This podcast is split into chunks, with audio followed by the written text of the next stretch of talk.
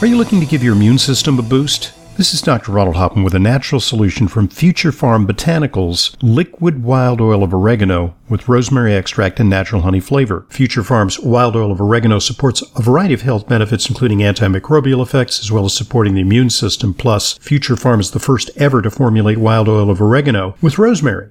Rosemary aids circulation, helps alleviate muscle pain, improves memory, and also gives your immune system a boost. The natural honey flavor enhances the taste while still giving you all of the benefits. Future Pharm sources this product from the Mediterranean and produces it in the United States. For more information and to order, call 888 841 7216, 888 841 7216, or go to myfuturepharm.com slash Hoffman. That's future, P-H-A-R-M, myfuturepharm.com slash Hoffman. Wild oil of oregano is all natural, science-based, and works without adverse side effects. myfuturepharm.com slash Hoffman.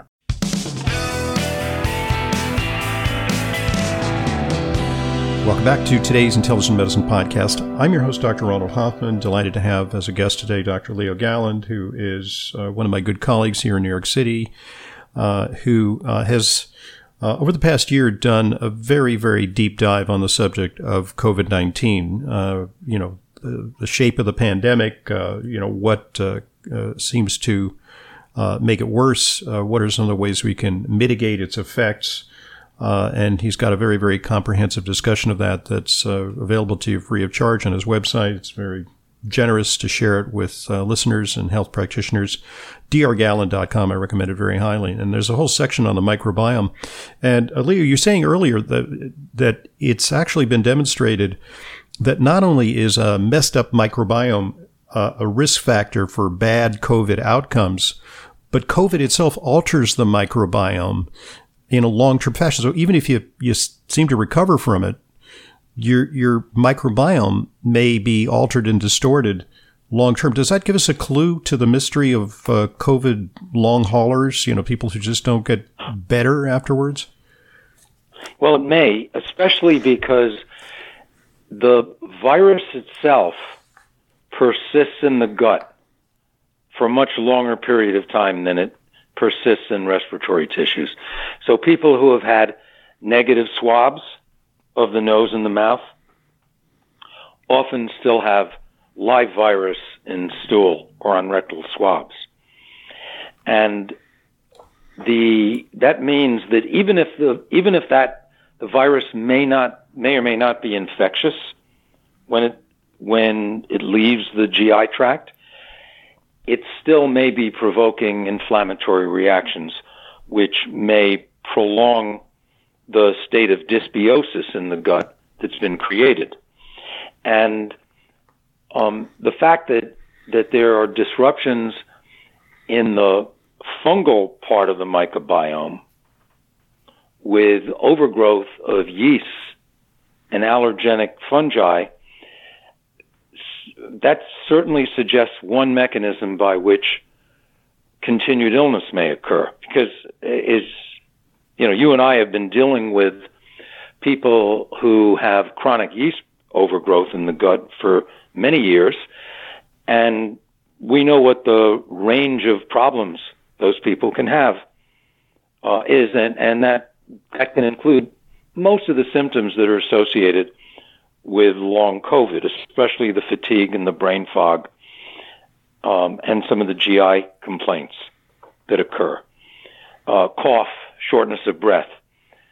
So I think that anybody who is suffering from this syndrome, which has been renamed PASC, P-A-S-C, for post-acute sequelae of COVID, hmm. anyone who has long-term symptoms that are not just impaired sense of smell, or, which I think is a I think there's specific treatments for that. But who has symptoms, who has symptoms like fatigue, brain fog, cough, muscle pain, uh, a potential role for microbiome disturbances, either with fungal overgrowth or just a loss of beneficial bacteria and overgrowth of uh, bacteria that are pro-inflammatory. That should be looked at and addressed. And I was talking about the loss of beneficial bacteria. a study from UMass and Worcester, the largest of its kind, looked at bacteria that were overgrown in people who were very sick and how that uh, bacterial profile was reflective of prognosis. In other words, hmm. people who had this particular negative profile were more likely to get really sick, require me- mechanical ventilation, or even die. And there was one particular species of bacteria that stood out, something called Enterococcus faecalis. And that was overgrown not only in the stool, but in the mouth, in hmm. oral swabs. Hmm. Um, now, it turns out that povidone iodine uh, does a good job of killing that off. Hmm. And this bacteria, this Enterococcus faecalis, is a very potent stimulator of inflammation mm-hmm. and some of the immune responses that go out of control with COVID 19. Some of the studies have said that uh, periodontal disease also may be a risk factor, and I don't know if uh, Enterococcus faecalis yeah. is, is, a pathogen in that. I, you know, certainly uh, some of the other uh, bacteria. Uh, it, uh, it's are. a major factor in failed root canals. Oh, okay. Okay, it's something when yeah when root canals fail, hmm. it is often because of the growth of Enterococcus faecalis hmm. in in the in the tissue in the gums. So or in the bones. Um, so so basically, if we just look at the broad picture of this, there are disturbances in microbes throughout the alimentary canal, from the mouth all the way through the gut, that occur in association with COVID 19, that are associated with prognosis, that is, how well someone is going to do. And um, there definitely is need for looking at these in people with the post initial symptoms, the long haulers, and um, studying them and also seeing what changes we can make to restore gut microbes to normal.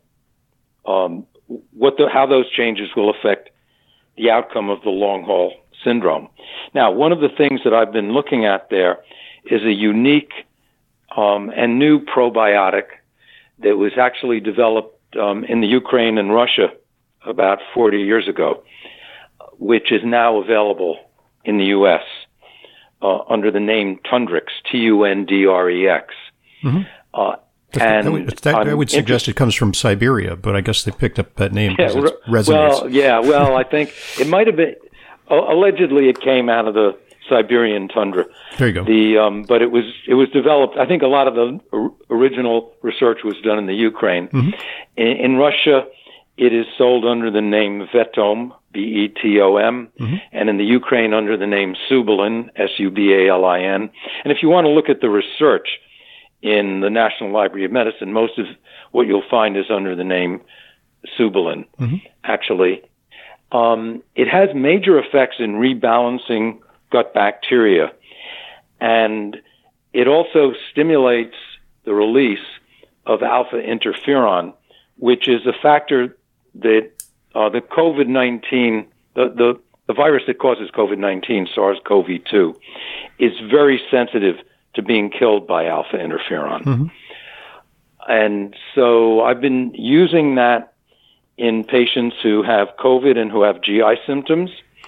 Um, the supply was very limited, so I, I, had to choose carefully whom I would recommend it to. Um, and it's um, my hope with this, and again, there are studies needed, but we have to we have to start when you're treating patients in a situation like this pandemic. You have to be willing to explore areas for which mm-hmm. there aren't going to be controlled studies for years, mm-hmm. and I mean, yeah, if you're four plus sick with COVID, you, you, don't really want to be part of a double-blind placebo-controlled study that uh, right. uh, you know is uh, going to be unmasked. That isn't uh, even going to happen. Year. Yeah, right, right. That isn't right. even going to happen. Yeah. Um, Right. So um, the Tundrex uh, probiotic, and the website of the company is tundrex.co, co, not dot .com. Okay. Um, that that particular um, probiotic has been something that I've used uh, to help people, especially when there are GI symptoms associated with COVID, with the idea of it rebalancing gut bacteria. See, when when this virus gets into the GI tract, it there is a direct mechanism by which it may produce gut dysbiosis. The cellular receptor for the virus, the molecule on the cell surface that the virus uses to enter cells, is a is um, this enzyme called ACE2. Now, ACE2 exists in the GI tract, but it, is, it has a very special function. It is not, um, it, it acts as a chaperone that enhances the uptake and transport of amino acids. So, in laboratory animals in whom ACE2 is inactivated, there is not only mal- amino acid malnutrition that occurs, there's a change in gut immunity because the amino acid that is most effective affected by the loss of this enzyme and the and the virus when it enters cells that process kills the enzyme the amino acid that is most affected is tryptophan hmm. tryptophan is a precursor of the neurotransmitter serotonin wow. And we all know about serotonin because it enhances sleep, it suppresses carbohydrate cravings, hmm. um, it has antidepressant effects. In the GI tract, serotonin is involved in regulating many aspects of GI function, in particular immunity. And there are these proteins called defensins mm-hmm. that require serotonin for their um, production and release. So animals who lack ACE2 have a deficiency of serotonin and a deficiency of defensins, which then produces dysbiosis because one of the key mechanisms that the intestines use to regulate the army of bacteria that they're that they uh, are exposed to continuously are the defensins. Is tryptophan therefore uh, a, a, plausible thing to supplement at the time that you have COVID? Uh, well, it, it, might be, but the the thing about tryptophan, it may not get taken up. Mm-hmm. That is, if the primary mechanism for its absorption is defective, it may not matter if you right. okay. take tryptophan supplements. Uh, the the key thing is to try and restore that mechanism. Mm-hmm of absorption because most of us are getting plenty of tryptophan from food. I, I, guess one of the implications of that is, you know, people who suffer from these neuropsychiatric symptoms after COVID, you may say, well, you know, they were just sick. You know, of course, it's going to take a while for them to feel normal. Maybe they have post, you know, PTSD, you know, something like that. But maybe they're, you know, they're neurochemically imbalanced because of this. Is that one of the implications of what uh, you're saying? That's certainly possible. And serotonin deficiency would be a logical component of the mm-hmm. illness. Mm-hmm. Um, but in addition to that, the nature of inflammation in the brain yeah, that. with COVID 19 is it's different from the pattern in the lungs. Uh, I saw a fascinating study which looked at the way that cells, brain cells versus lung cells respond to this virus. And in the lung, there's a vigorous inflammatory response, which is why you get pneumonia um, and the kind of lung damage that you get. In the brain, the infection produces um, this very subtle kind of inflammation in which the main effect is that certain cells die. E. They just go to sleep and die. Mm. You know, it's with not with a bang, but with a whimper, mm.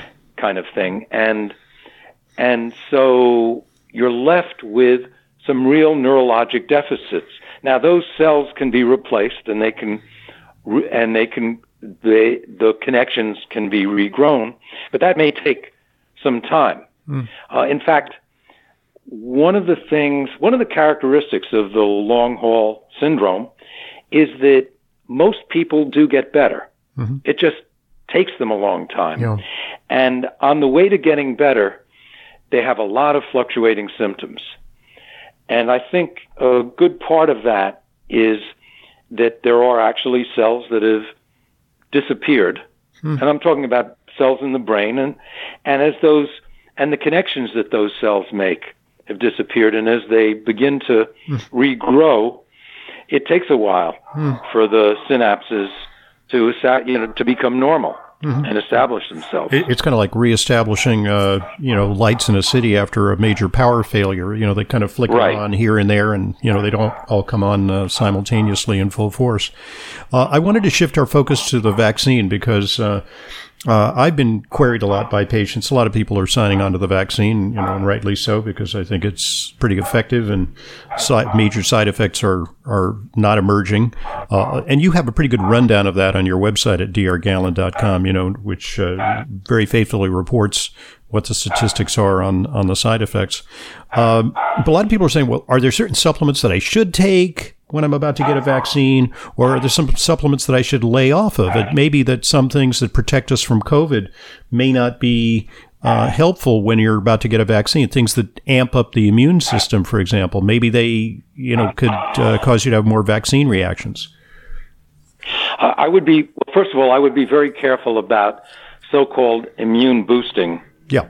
With COVID at any level except maybe before you ever get infected because illness with COVID 19 is mostly caused by your own immune response to the virus. And the, but it's complicated. Um, and scientists are still trying to understand it, the timing. It's, it's in other words, it's not like a two dimensional dimmer switch. You know, some people simplistically think it's like turning up the lights or turning down the light, but the immune system is like a, it's like, if you can do a thought experiment, it's like a dimmer switch in, you know, 600 dimensions. Yeah, it's like, or the analogy I use, it's like an orchestra, not like a radio. Okay. It's not, you know, louder and softer. Mm-hmm. It's many different components that all need to be synchronized. Yep. And one of the really sneaky parts of the, the SARS-CoV-2 virus is it is able to fool your body into not making alpha interferon, which is part of the first line of defense. And then when that doesn't happen, other parts of the immune system that are destructive kick in, hmm. including gamma interferon. Hmm which um, contributes to the cytokine storm of more severe disease.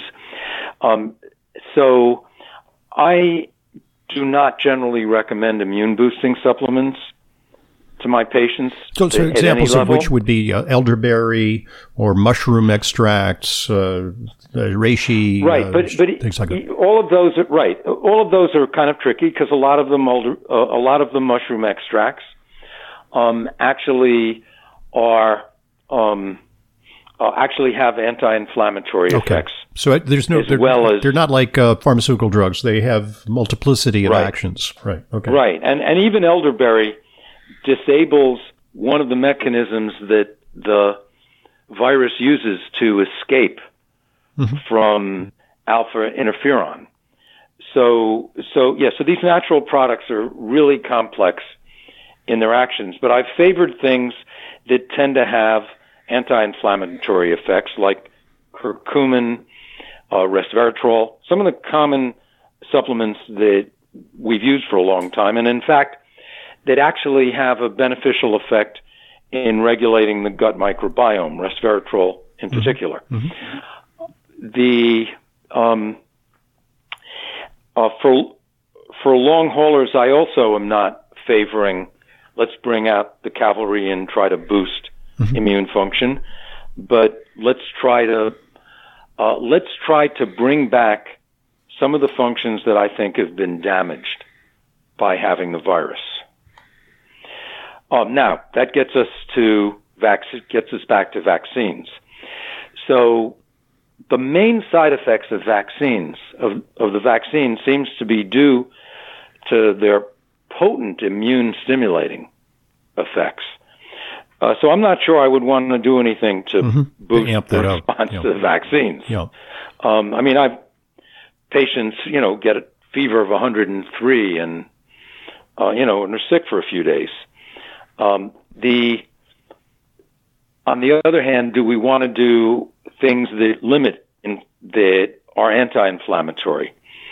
Uh, I have found that curcumin, the use of curcumin, seems to be associated with fewer side effects. Mm-hmm. Uh, but I think the main thing, since we just don't have data, yeah. and this is really something new, is get a good night's sleep, mm-hmm. um, and just go in there and try to plan on not feeling so well for two or three days. Right, and and cool it. You know, take the hit. Uh, yeah. And you know, because in fact, it, a lot of what people say is just sheer speculation and extrapolation. I mean, there are some studies that uh, you know pertain to previous viruses. Uh, some studies that suggest that vitamin D may may be helpful, but it's not even that clear in some studies that I've looked at. And uh, there's of course that vitamin A literature in measles, but even that isn't that clear cut. The measles vaccine. Um, th- there was one intriguing study that it's very interesting. I, if you haven't seen it, you probably have. Uh, I could send you the link, but it, it suggested that a diet high in fruits and vegetables uh, increased the um, efficacy of the flu vaccine as a prelude to the flu vaccine. You know, I don't know how they mm. controlled for that. You know, had some people eat uh, Big Macs and other people, you know, eat a plant based diet, and they found that the uptake was better uh, with the plant based diet. Yeah, um, well, there are different things that enhance antibody production to vaccines. Being a woman enhances antibody production, or being a female mice or rat. Um, uh, estrogen increases antibody production, and testosterone decreases it. Mm. Um, but we're not going to mess with that. Right.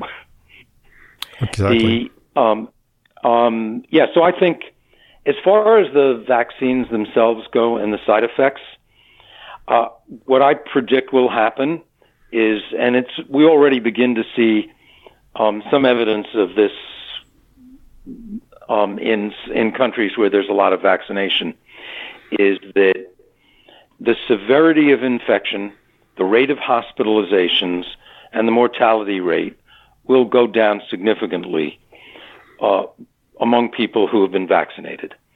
It's not going to go to zero they're not 100% effective, but it'll go down a lot. The big question is what will be the impact of these vaccines on asymptomatic or minor infections? Right, and, and, tran- and hence transmission, if, yeah. Right. If, if there's not a huge impact on those things, and there may not be, then this virus is going to continue to circulate. And the mutations that are occurring will certainly maintain its circulation. And people who are not vaccinated are going to find that they're at significant risk of getting infected because everybody else who's gotten the vaccine is going to try to live a, a normal life. Mm-hmm. And so, so, par- so, paradoxically, you're saying the, the, the, net effect of the vaccine might be this uh, unraveling where there's less social distancing, less masking, and more mingling, uh, more public events, and so on. And that that may render the susceptible more susceptible than rather than less susceptible. Absolutely, yeah. I don't think we're going to get a herd immunity mm-hmm. um, from the vaccines, and in the absence of herd immunity, those people who are not vaccinated are going to find that they're that they are quite susceptible to getting sick, and um, that's one of the things that vaccines do. I mean, vaccines change the whole dynamic of the spread of an illness in a population.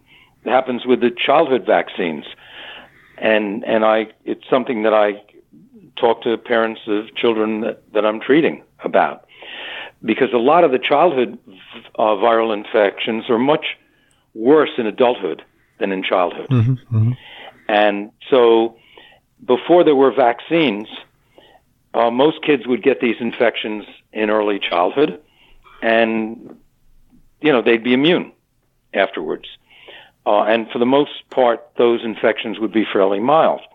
Once the vaccine, once the, the, the infections are not circulating commonly, kids who are not vaccinated may not get those, they may not be exposed until they're older. Mm-hmm. And then the likelihood that they're going to have a serious effect of the infection goes up. So you know, so I get that you're a, a, general proponent of the vaccine, and you know, as a, as am I. But are there some instances where, and you have patients, you know, with a, a wide variety of medical conditions, are there some patients where you might say, well, you know, I think the risk outweighs the benefits at this time. You know, maybe we're. You know, there have been should, a few. Yeah. There have been a few people uh, for whom I made that judgment and advised against against vaccination. Um, these are also people who are very sensitive and actually, because of their general level of sensitivity and illness, uh, are at low risk of exposure. Mm-hmm. Because they're, they're sequestering already, anyway. Yeah. They, yeah. They're sequestering normally. Yeah.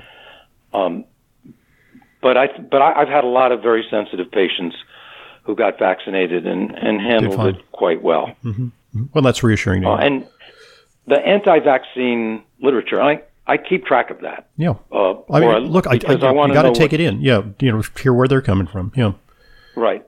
I find it to be not very compelling at all. Mm-hmm. Um, the data are not pre- are presented in a way that's no more transparent than if they were a drug company pushing a product. Mm-hmm. And if you really look into it, behind the headlines, there is really not much there. Yeah, it, it's as agenda driven as I think the uh, you know the the uncritical proponents of the vaccine. You know, people who uh, you know say universal vaccination. You know, we're going to make it happen for uh, you know six month olds next year. Uh, you know, caution flag. You know, let's let's do the research. Let's you know see if it's uh, a necessary, b efficacious, c you know side effects can occur. You know, let's let's take that dispassionate approach to it, which is certainly something that you do in your rundown uh, at drgalland.com. Uh, it's integrated viral management. You coined a phrase there. That's I think that's a very um, uh, key phrase because it means uh, an all of the above approach, an approach utilizing uh, the best of high tech medicine, the best of uh, innovative natural therapies, the best of lifestyle measures. Uh, all those uh, are going to help us uh, combat this scourge. yeah, and I, I we I, I think they are all important. They need to be used together, and I think that just relying on vaccines, they're not going to get us out of this by themselves. But they do play an they will play an important role in in getting rid of the tsunami that we've been facing. Now, in the aftermath of that tsunami, there are going to be a lot of people with persistent symptoms, and there are going to be occasional outbreaks and uh, clusters of infection that make people sick. Not not to mention the collateral damage, uh, you know, both uh, physically and psychologically, of people uh, who have uh, been eating comfort foods, uh, staying at home, being isolated, uh, and eschewing exercise. you know, all of which are risk factors for getting sick, and not just with COVID, but you know, with all the diseases that previously afflicted us that were avoidable and preventable. So, right. actually, if you look at the biggest risk, risk factors for severe COVID it boils down to the metabolic syndrome. Yeah. Something we've been talking, you know, obesity, hypertension, diabetes, that complex um, heart coronary artery disease, those that complex of factors, which is absolutely related to diet, lifestyle, insulin resistance, weight, um, which is reversible with lifestyle measures and dietary changes. So all roads lead to Rome, and uh, the very self same measures that can uh, keep the death toll down with COVID uh, will keep the death toll down in general uh, with uh, killer diseases that uh, used to dispatch far more people, unfortunately, than even COVID has. So.